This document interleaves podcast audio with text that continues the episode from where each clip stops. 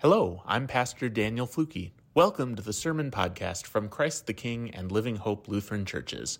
We are congregations of the Evangelical Lutheran Church in America, located in Port Washington and Saukville, Wisconsin. We believe God's love is for you. Here's our message for this week. The Holy Gospel according to John, the 10th chapter. Very truly I tell you, Jesus said, anyone who does not enter the sheepfold by the gate, but climbs in by another way, is a thief and a bandit.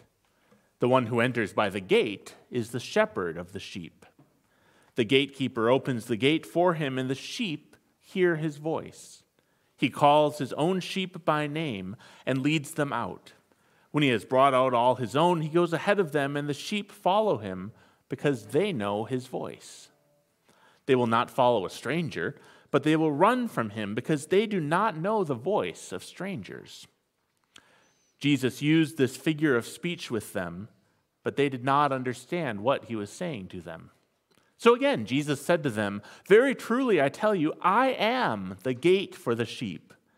All who came before me are thieves and bandits, but the sheep did not listen to them. I am the gate. Whoever enters by me will be saved and will come in and go out and find pasture. The thief comes only to steal and kill and destroy. I came that they may have life and have it abundantly. The gospel of the Lord. Praise to you, O Christ. Grace to you and peace from God our Father and Jesus, our Good Shepherd. Amen. So I didn't ask you when you were up here, but how many of you have a favorite Bible verse? Some people. I'm not going to ask you to share what it is right now, but if I did ask you, usually when I ask people to share what their favorite Bible verse is, I've asked like at church council and in different groups, the two most common responses I get are John 3:16. Was that anybody's? Couple. God so loved the world, he gave his only son. Whoever believes in him will not perish but have eternal life. A lot of us are familiar with that one.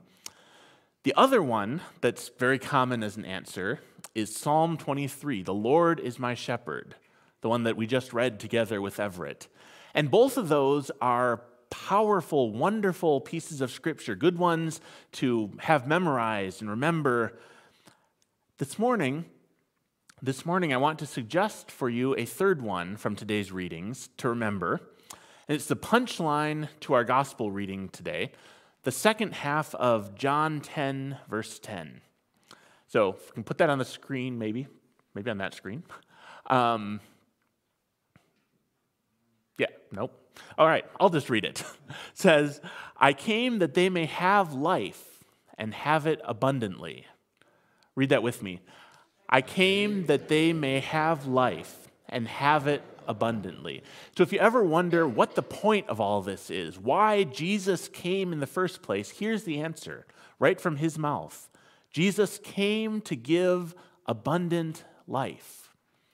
And now, of course, one part of that abundant life has to do with life after you die. Jesus came to give us eternal life with him in heaven forever. And I think we know that part pretty well, right? I hope that's not a new idea for anybody this morning. This is the hope that we cling to at funerals in times of loss and grief. This is the hope we celebrate at Easter, that as Christ has been raised, we too shall be raised with Christ to new life. It's the very last image of Psalm 23. I shall dwell in the house of the Lord my whole life long. Some translations say, I shall dwell in the house of the Lord forevermore. Jesus came to die for our sins so that we could live forever in heaven.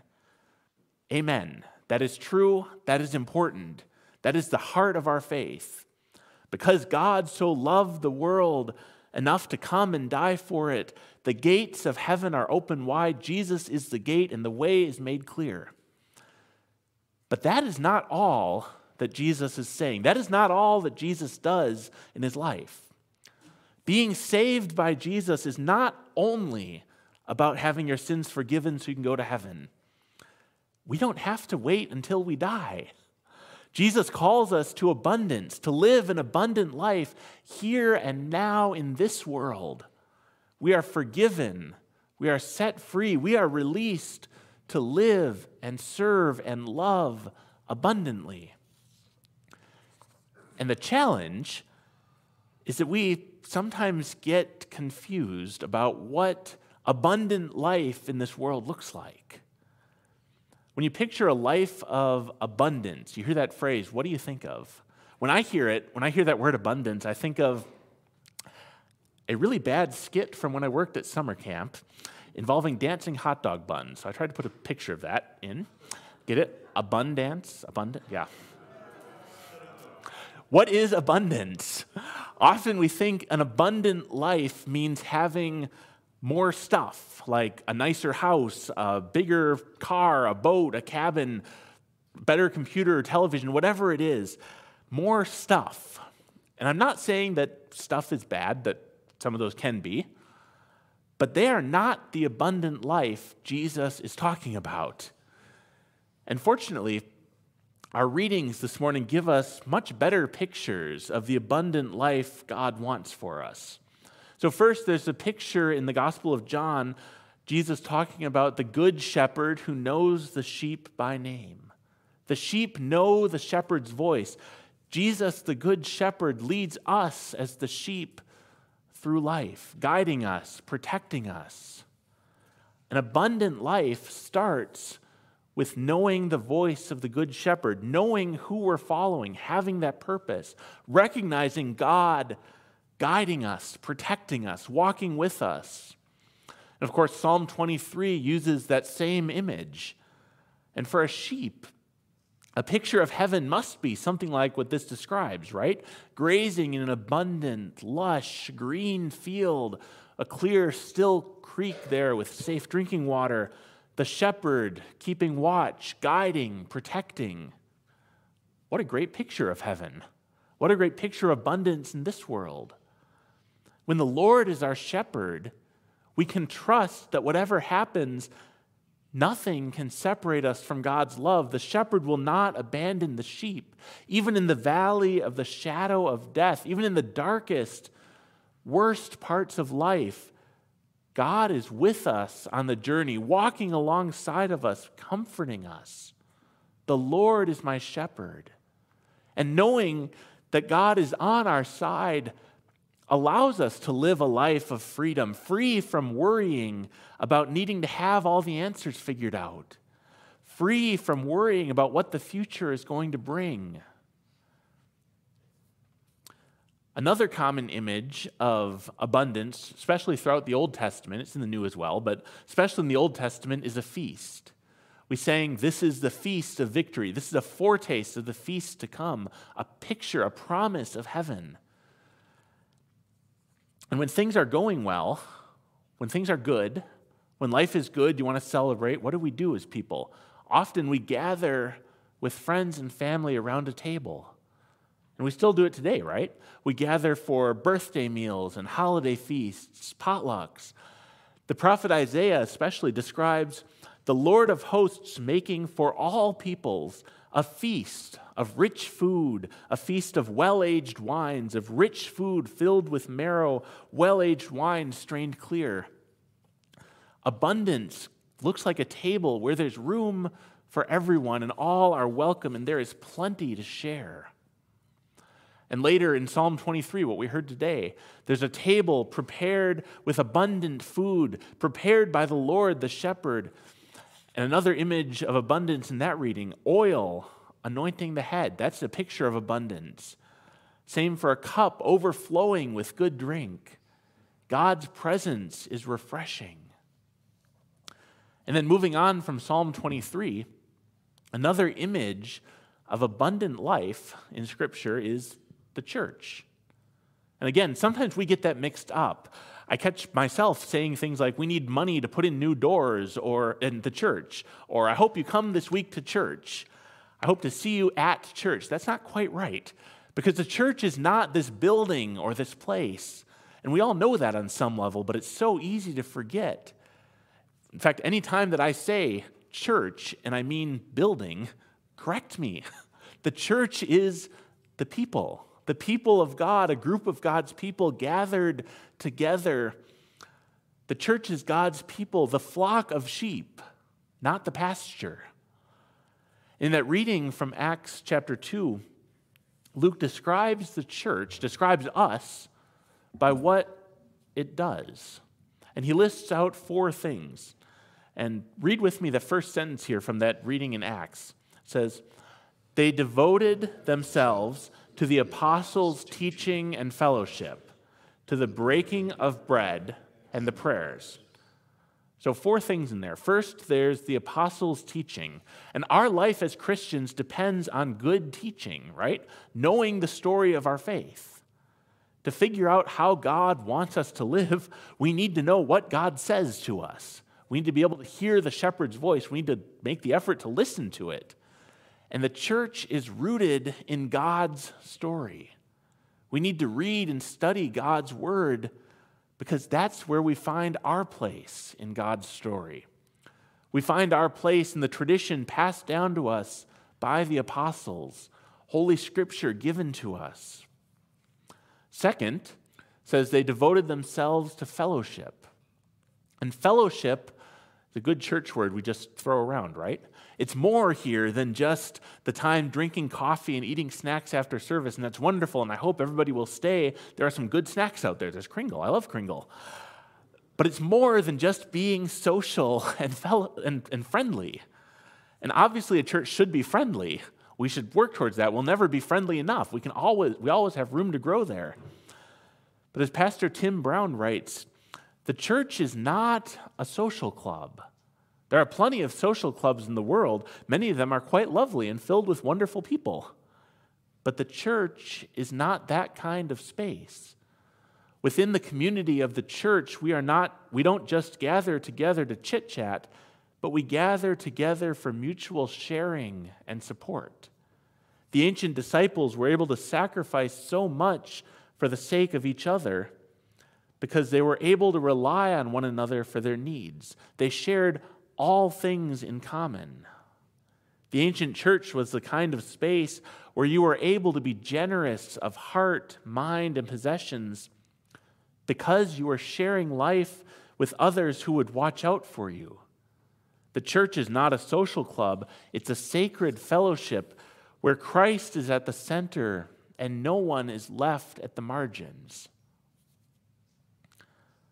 Fellowship means participating in each other's lives. It's showing up for each other, genuinely celebrating and grieving together.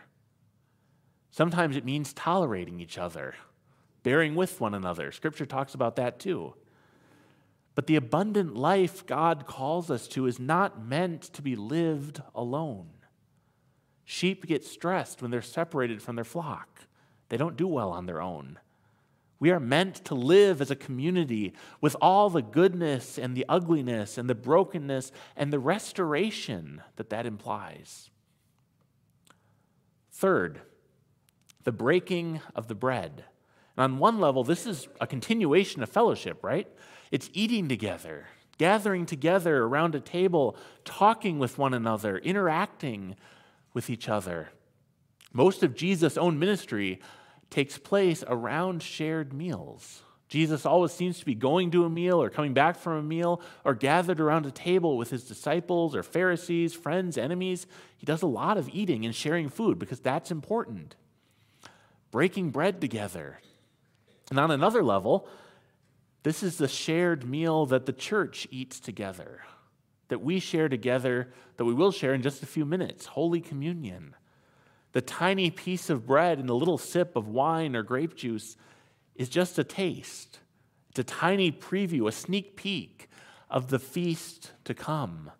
This is the feast where all God's people are gathered, where God, the Good Shepherd, gathers all the sheep from throughout time and space, gathers together to join in Christ's body. As we heard last week, Jesus is revealed in the breaking of the bread. Jesus promises to show up. And fourth, and finally in this verse, Luke says, the people of God devote themselves to prayer. And this is not just saying the Lord's Prayer at the end of a meeting or a blessing before a meal. It's a life of prayer, a life of walking with God, learning the voice of our Good Shepherd, listening for God's voice. It's bringing every concern that weighs us down, bringing everything that we carry to God. And I hope that you pray for this church and this community. Bring it to God. The abundant life Jesus calls us to is not about having more stuff. It's not even about doing the right things. It is about living with purpose, following our Good Shepherd where he leads. We gather as church, we gather today as community here and online and wherever we are. We gather to listen to the apostles' teachings. We spend time in fellowship together, breaking bread, praying together, so that we can learn to recognize the shepherd's voice, so that our Good Shepherd can lead us into the abundant life God has for us. Maybe abundant life looks like more generosity, providing for each other's needs, distributing what we have to all as any have need, as Luke describes, believing that there is enough for everyone, choosing to believe in abundance over scarcity. Maybe it looks like showing up for each other, checking in, calling to check on your neighbors. Maybe it looks like people texting me to say that we can call them in the middle of the night if there's an emergency. Perhaps abundance looks like knowing each other's names, listening to each other's stories, believing that we are children of God on this journey of faith and life together, led by our Good Shepherd. May you be blessed to live the abundant life to which our Good Shepherd is calling you. Amen. Thank you for listening to today's sermon podcast. To learn more about the ministries of Living Hope and Christ the King, to ask for prayer, or to make a donation to support the work we are doing in Ozaukee County, you can visit our websites at livinghopesaukville.org or ctkport.org, or click the link in the show notes to find us online or on social media. May God bless you, and we hope you'll join us again soon.